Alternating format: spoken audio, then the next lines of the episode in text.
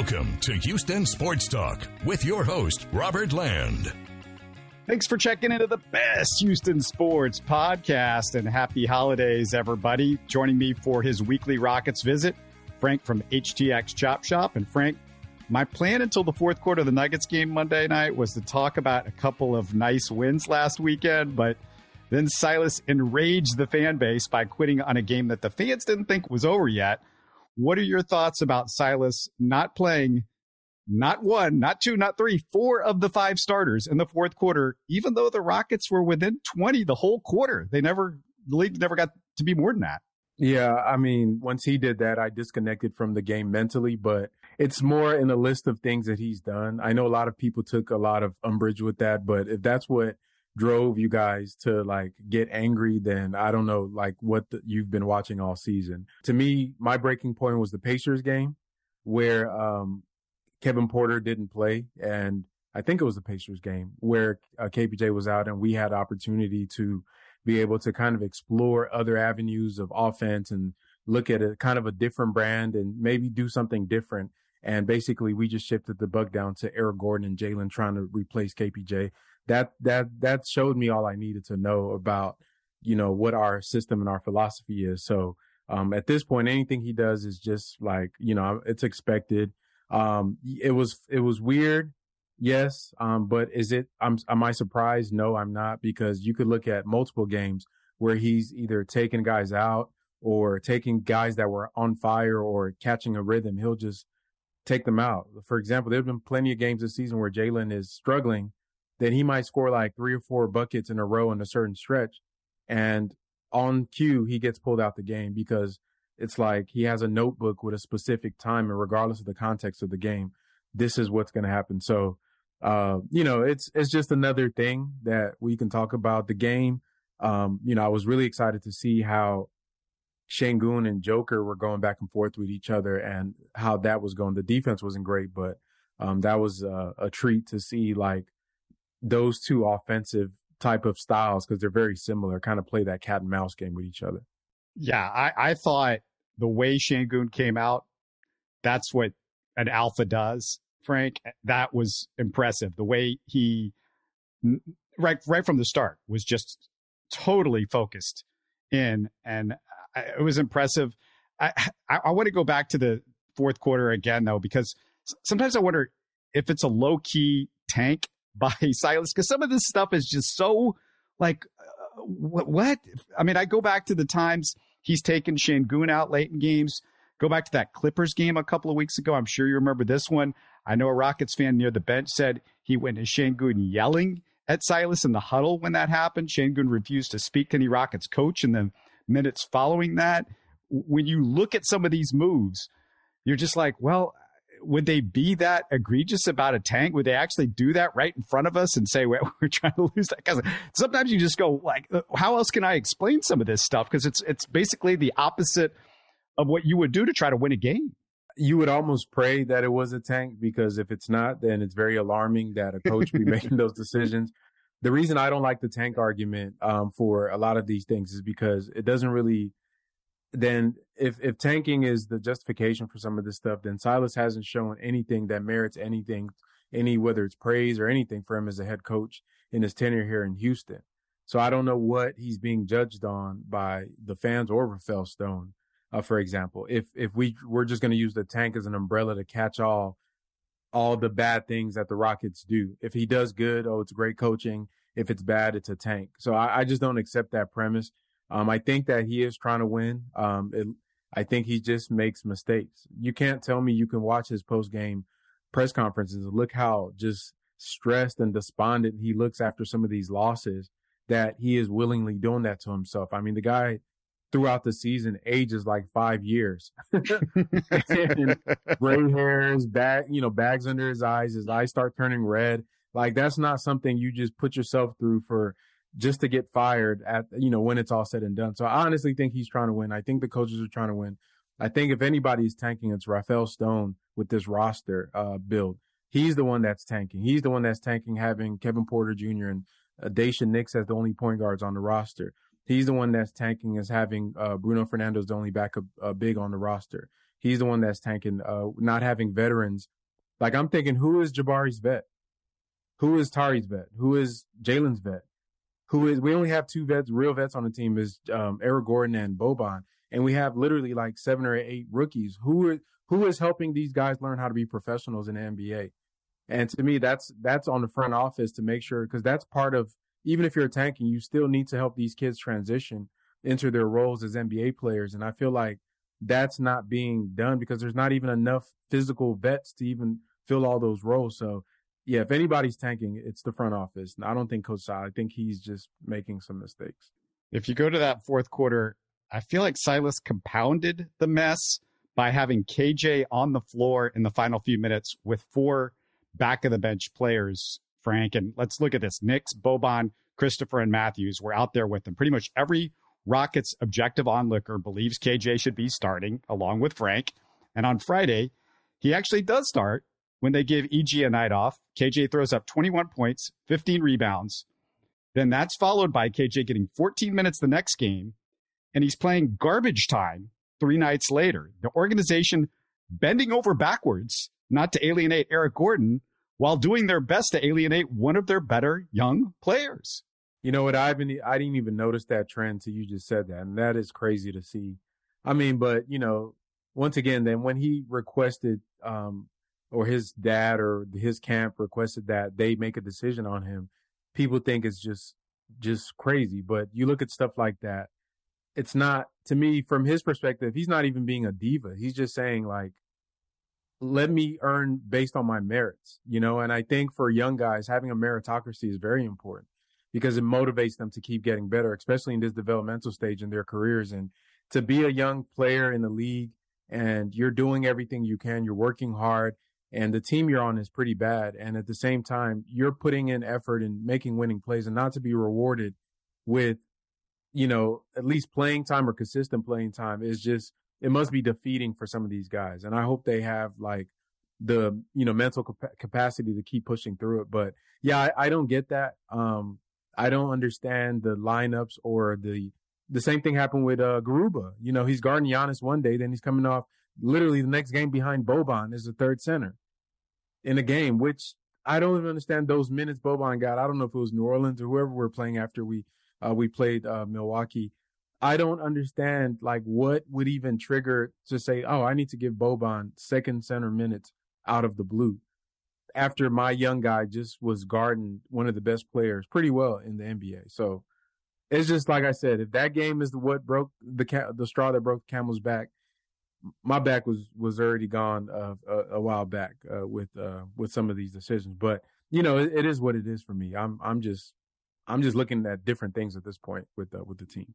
It's worth noting, with all the noise about KJ's offseason, that his agent says he likes Houston and he's asked for an extension, but hard to imagine he'll have faith in this franchise if this continues. Well, he just has to hang in there, just like we all have to do. I think that's where we're all at. I'm not sure. I hope the guys aren't there, but that's where we're at. Either you kind of hope it is a tank. You hope it is, because you just hope this is like some big master scheme. I don't think it is, but you hope it is. But they just have to hang in there. Ultimately, then, if it is not, and our coaching is not this great, then whoever comes in after this has a lot of work they have to do to lay the foundation. And that's one thing that people don't consider about some of the things, the missteps that are happening now, is that you're supposed to be setting a foundation for somebody else to build upon if you're not the guy ultimately. But I'm not sure what all is there once the next guy comes in. But, you know, that's way down the line. But we'll see. I don't want to disregard some good signs from the team's recent play. But before I get there, quick reminder to support the show. Subscribe, comment on YouTube. Look for our live Texans postgame shows with me and co-host Sean Bajani with Sports Radio 610. Sean and I, we're going to record a conversation in the next 24 hours on the Astros signing Jose Abreu, obviously huge deal for the Astros.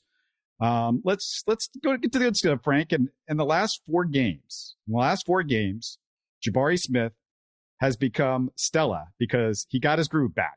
Little 90s reference for you kids out there listening.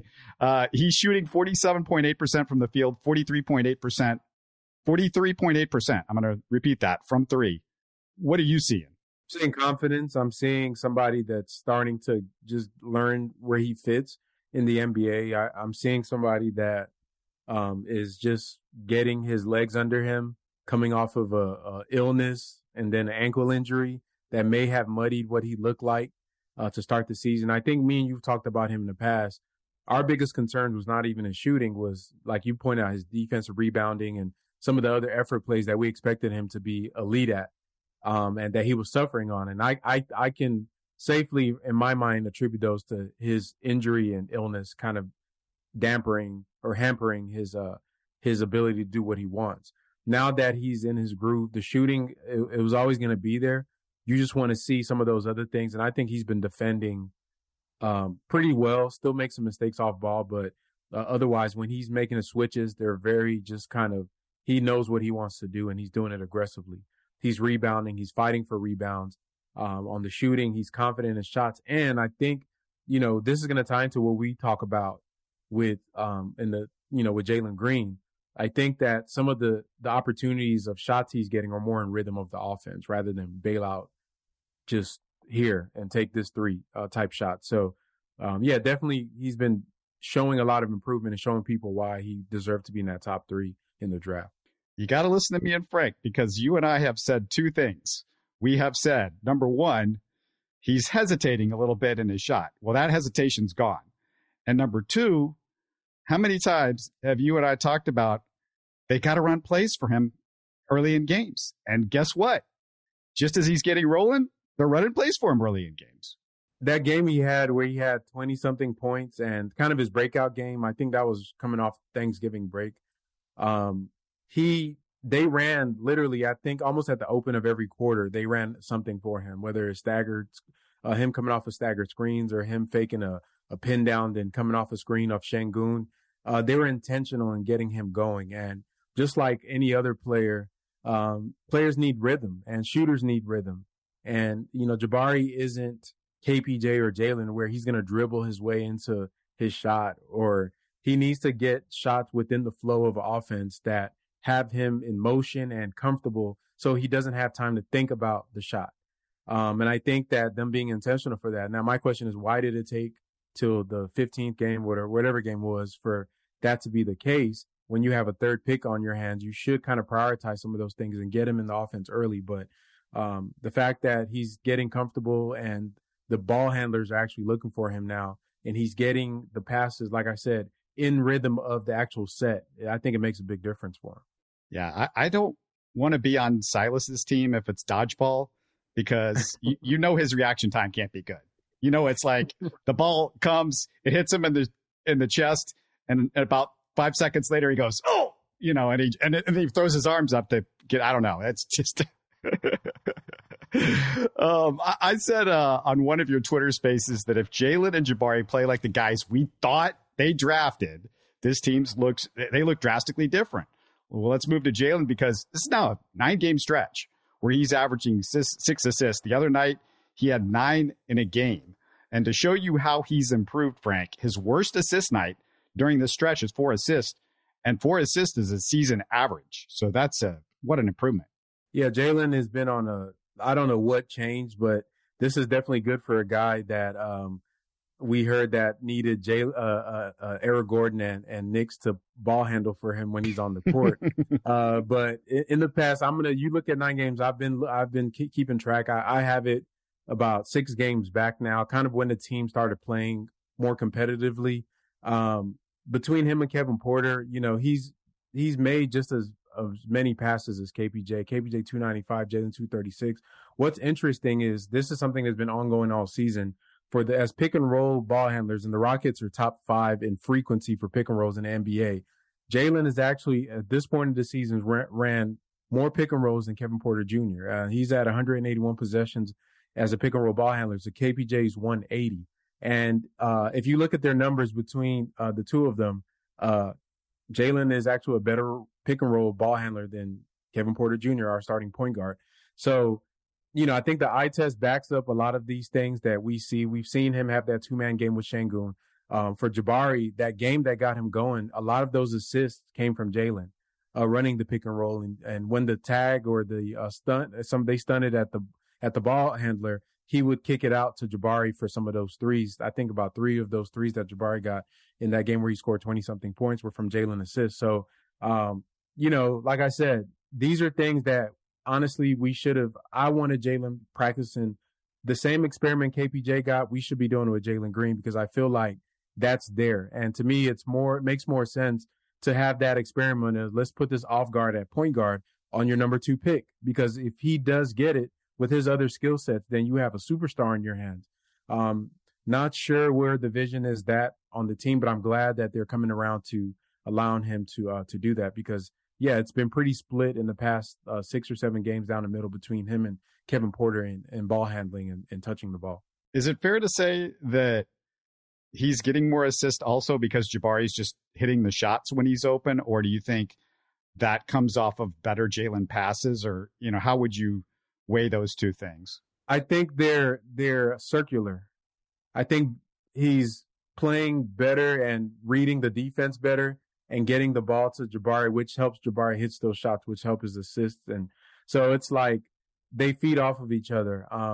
And they feed off of, and it's no coincidence, even when some of those stretches, Şengün also generating threes. Şengün generates a lot of hockey assists for the team. He might not get the initial assist, but when you get a double in the post and you kick it out, that first rotation is fairly easy.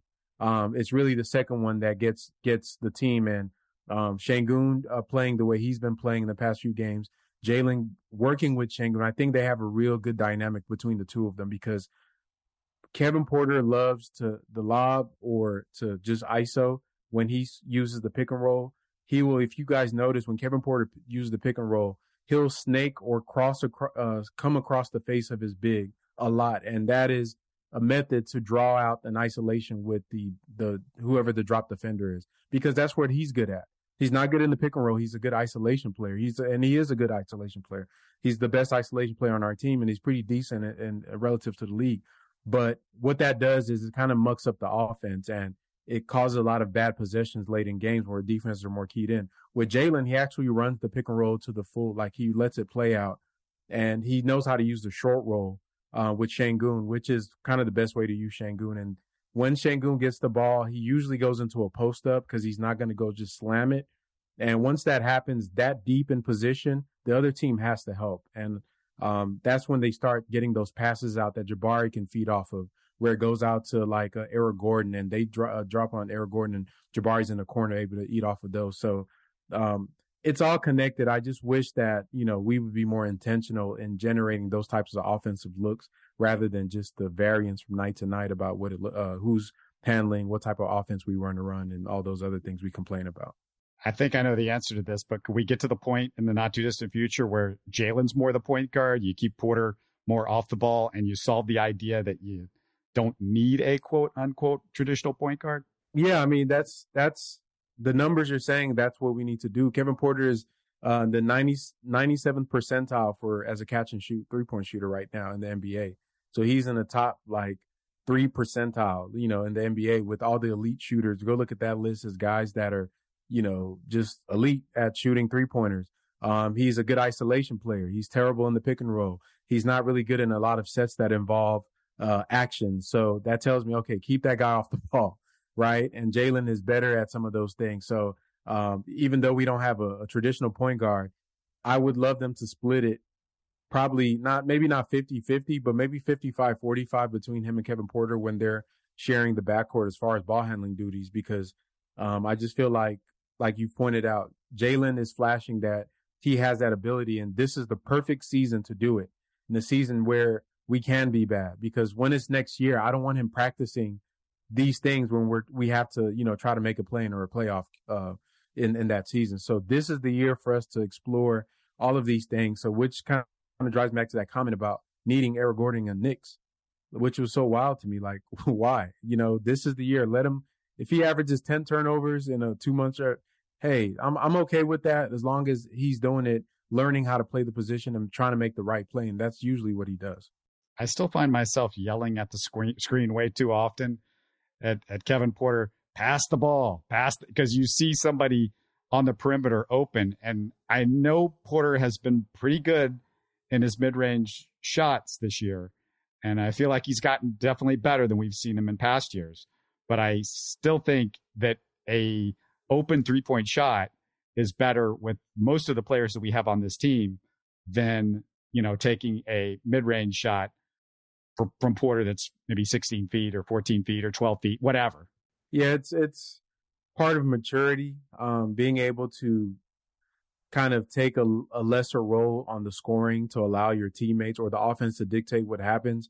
One thing I'll give to like a player like James Harden, even though he was a scoring machine, James Harden was had enough IQ in a basketball game to understand if teams are playing him a certain way, he is perfectly okay with having 15 assists.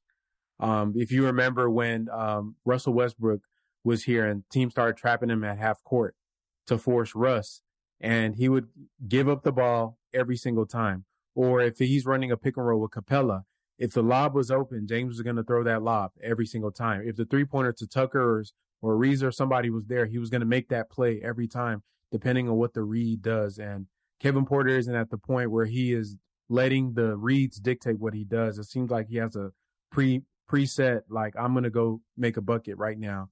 And he might get a great read where the Jabari is wide open for a three, or the big man is like under the basket wide open because the defense made a mistake, and he still just kind of pulls it out. And so hopefully that just comes with growth and maturity for him. And hopefully they can, you know, get somebody to help them out, hopefully by this trade deadline, if not next season, so he doesn't have to make all those decisions. I go back to the Hawks game, and I feel like that's without question the best win that the Rockets had this year. And the Oklahoma City game, I know fans were excited about it. I get it, but I still look at that game as a schedule win because Oklahoma City was coming off the second of a back-to-back. Now, the Rockets were coming off a back-to-back, and you go, well, the Rockets had a back-to-back.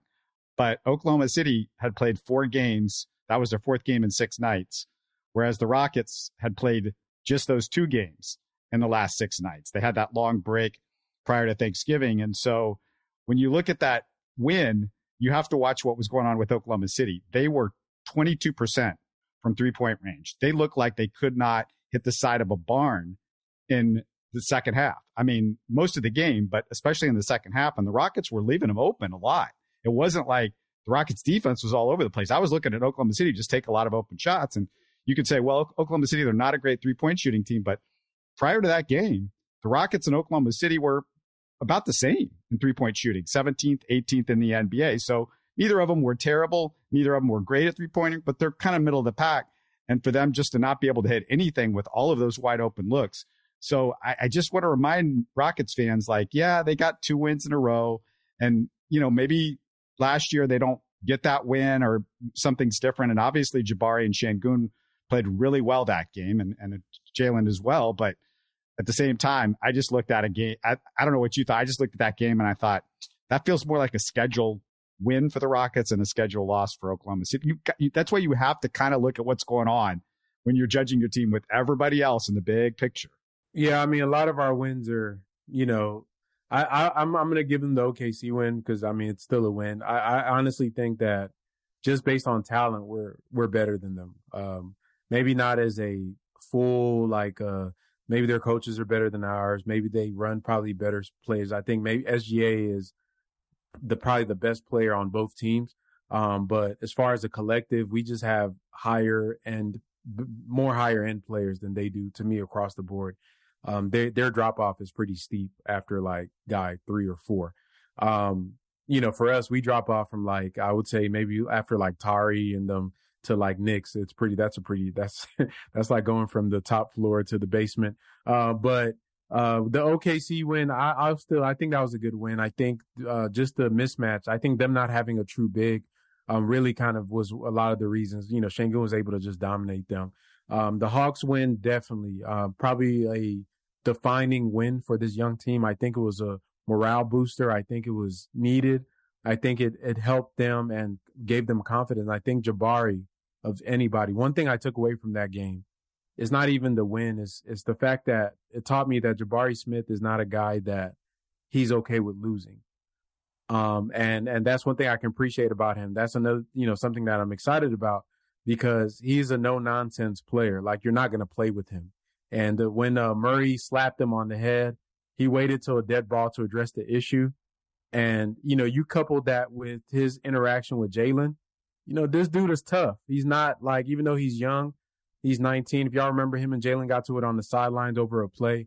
I love stuff like that because, you know, if you hear him talk, he always talks about the losses and how it's unacceptable and things like along those nature, where Jalen had made a comment that really kind of disappointed me a few weeks ago, where he said that, oh, they lost because they're still learning, or, you know, I'm paraphrasing, but they're a rebuilding team. And, you know, I don't want him saying that. We can say that. Coach Silas can say that. Rafael Stone can say that. But I never want any of my players using the tanking excuse or we're young excuse as a reason why they lost a game. You should want to win every. I don't care if you're playing the Jordan Bulls. You should want to win every single game. And Jabari brings that energy every night. And I think him coming alive is probably the best gift from that Atlanta game. But, yeah, that was a great win. They fought back in. Yeah, I think hopefully that kind of lets them know that they can do, you know, a lot of these things that they're trying to do despite whatever they're going through with the team or the coaching or anything like that. I was thinking about this the other day, and I'm just curious what your thoughts are. Which Rocket do you feel like is most likely to become the vocal leader for this team? Does it have to be Jalen? Could it be Jabari, even though Jalen is the best player you would think? I mean, who do you think is the vote, and who's the vocal leader now? That's a great question. I think Tate is, when he's playing. Tate is very vocal. He talks a lot. He's been like that his time here. And to answer your question, the vocal leader, that it's almost never the best player. You look at Golden State, it's Draymond. You know, he's their maybe second or third best, maybe third best, probably second most important player on their team. If you look at the Spurs, it wasn't Tim. Yeah. You know, Tim was, it wasn't Tim. So whether it was Tony or I'm not even sure who would it be, on their team, but I'm sure some of the Spurs fans may know, but I know it wasn't Tim Duncan. You know, you just look across some of these championship teams. It's always just random guys, or just, there's certain guys that have that role, that do it. I think in the future, when they get really reach their peaks, I think Jabari has the makings of one of those guys. He's a fiery dude. I saw that at Auburn. If you just watch some of his games at Auburn, he talks a lot, and he talks a lot of trash. And he is he gets in people's faces. He gets in his teammates' faces. And I think that energy is contagious, and it can change the character of a team when one of your better players, and it is important that they can hoop, one of your better players is like no nonsense. But yeah, I think Tate is right now. And I think Tate, when he comes back, I'm looking forward to him coming back, because I think we've missed some of that energy. I want to see him and Jabari kind of pair together and add more to just, you know, we have the Goon Squad, but I feel like there's other matchups and lineups that we could put together that have that energy and defensive tenacity that they could bring. How much longer do you feel like it's going to take before the Rockets give Ty Ty Washington a shot and bring him up? He's playing pretty well in the G League. I don't have a lot of people get really excited about G League stats, and Dașon Nix was great last year in the G League. Yeah. You have to throw all of that stuff away. It's just, I don't know if he's going to be worse than Dașon even today. If he played tomorrow, much less in a month or two. I mean, how much longer do you think it should be? I'm not sure, because like you said, the G League thing is kind of hard to gauge. One thing I do like to see is that the guy stands out. So that tells me they belong in the NBA and not the G League. If Ty Ty went down to the G League and was average or just okay, then I'd be worried. But the fact that it looks easy for him when he's playing out there, and he's actually like dominating in the minutes that he's in, then that tells me, okay, at least he belongs in the NBA. How that translates into an NBA game is a whole different ball game. Like you said, Knicks and Queen, the G League MVP last year. I don't know if Queen is on a roster right now in the NBA. Yeah, I don't know usually the Rockets, I'm trying to remember if there's any precedent for some of the other guys. Usually they let them ride out to about the start of the new year. But so I'm thinking maybe in a couple of weeks, they'll probably call them up, or it might just be an injury or something that happens. But I could foresee it right around December, late December, around when those trades are able to be made. You might see Ty Ty get called up and guys, maybe some possible trade assets get sat down, and then they can start doing that thing they do where they switch over to the young guys team instead of some of these lineups that we see now. I'll be honest, I haven't watched it. I feel like the thing that's going to put Ty Ty in that role instead of Dașon is going to be defense. If they feel like his defense, and the stats, aren't going to tell me, how his defense is, how his rotations are, if he's where he's supposed to be, if he's fighting out there defensively, because I don't even know if there's any sort of debate offensively. He's probably is similar to shooter to Dașon, because Dașon's shot the ball pretty well. But when you look at everything else that he does, how he handles himself in the mid range, I would think he can't be a worse passer and just ball handler overall. I don't know how many times I see Dașon just lose his handle. It'll happen 3 or 4 times with him dribbling around and trying to drive to the basket. I was watching that in the Nuggets game. Like he just couldn't control the basketball. I'm like, you're a point guard. How do you not have a better handle than this? And when I look at the other Rockets that, we don't think is traditional point guards, and how much better a handle that they, even Jalen has a better handle than, even with all the turnovers he's had, I still think he's got a better handle. Yeah, I would say for Ty Ty, defensively, he's actually projects to be a good defender. He has a very long wingspan. He's a better athlete on defense than Nix is, which might not be saying much, but he projects to be a good defender. I think his issues are the same with Jabari. Like, he was a rookie and just he looks lost out there. So you're hoping that the G League time gives him confidence, because if he starts playing to what he was drafted to be, it wouldn't be a competition. Ty Ty is a very gifted, I watched a lot of film on him in the summertime when we drafted him, man.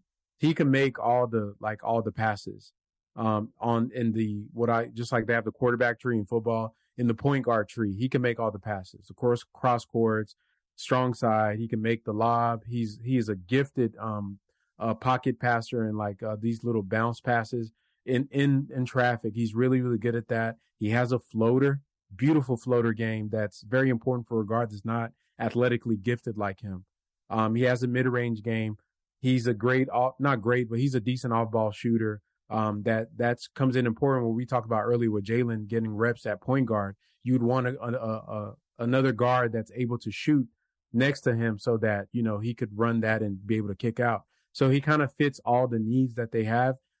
It's just on him, and he just has to show us what he can do. He looked real tentative and scary in his first few games when he first got his shot earlier in the season. But I'm hoping the G League has allowed him to get his confidence, because I think if he just plays like he normally does, some of these we need a point guard stuff may answer some of that if you could see his potential. But I just hope he gets the chance to do it, and when he does get the chance, he actually shows it and not kind of just clamors up or pisses down his leg.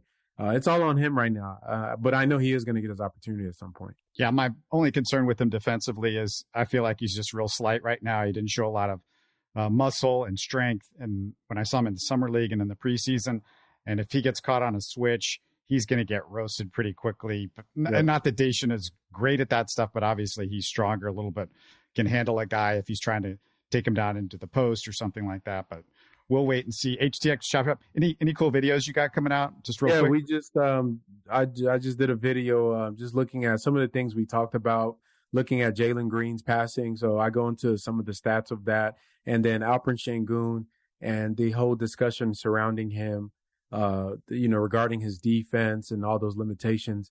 And just quickly, my point on that is that if your reasoning for not wanting to play Alperen Şengün or to limit his minutes on this Rockets team in 2022 is because you're scared that in the finals game, he's going to be a defensive liability, then I don't know what we're doing here. We're one of the worst teams in the NBA. None of these guys are guaranteed anything as far as what they're going to be. If you have a guy that's flashing that he could be great, there's no excuse for you not to try to at least give them every opportunity to express that. So all this talk about defensive limitations in the playoffs, and it's just like we're trying to learn how to run pick and rolls with our backcourt. So let's slow down and just learn to do that first. Let's learn to make passes. Let's learn to win games first. Then we can start talking about issues that may be down the line 5-6 years from now regarding some of these players, like Alpi or, you know, some of these issues we may see in the playoff series. But yeah, check that video out. I think a lot of people really like that one, but otherwise, yeah, we're just making podcasts and we'll just keep kind of making videos with each game as they come out. Frank at HTX Chop Shop. Go check his stuff out. Thanks a bunch, Frank. We'll do it again next week. Appreciate you. You're listening to Houston Sports Talk. Hey, you can support the show by subscribing on YouTube and commenting on the videos. Listen to Houston Sports Talk on Spotify, Apple, Stitcher, and Google. Don't forget to tell a friend and share our show on social media. Spread the word, everybody. Thanks for listening.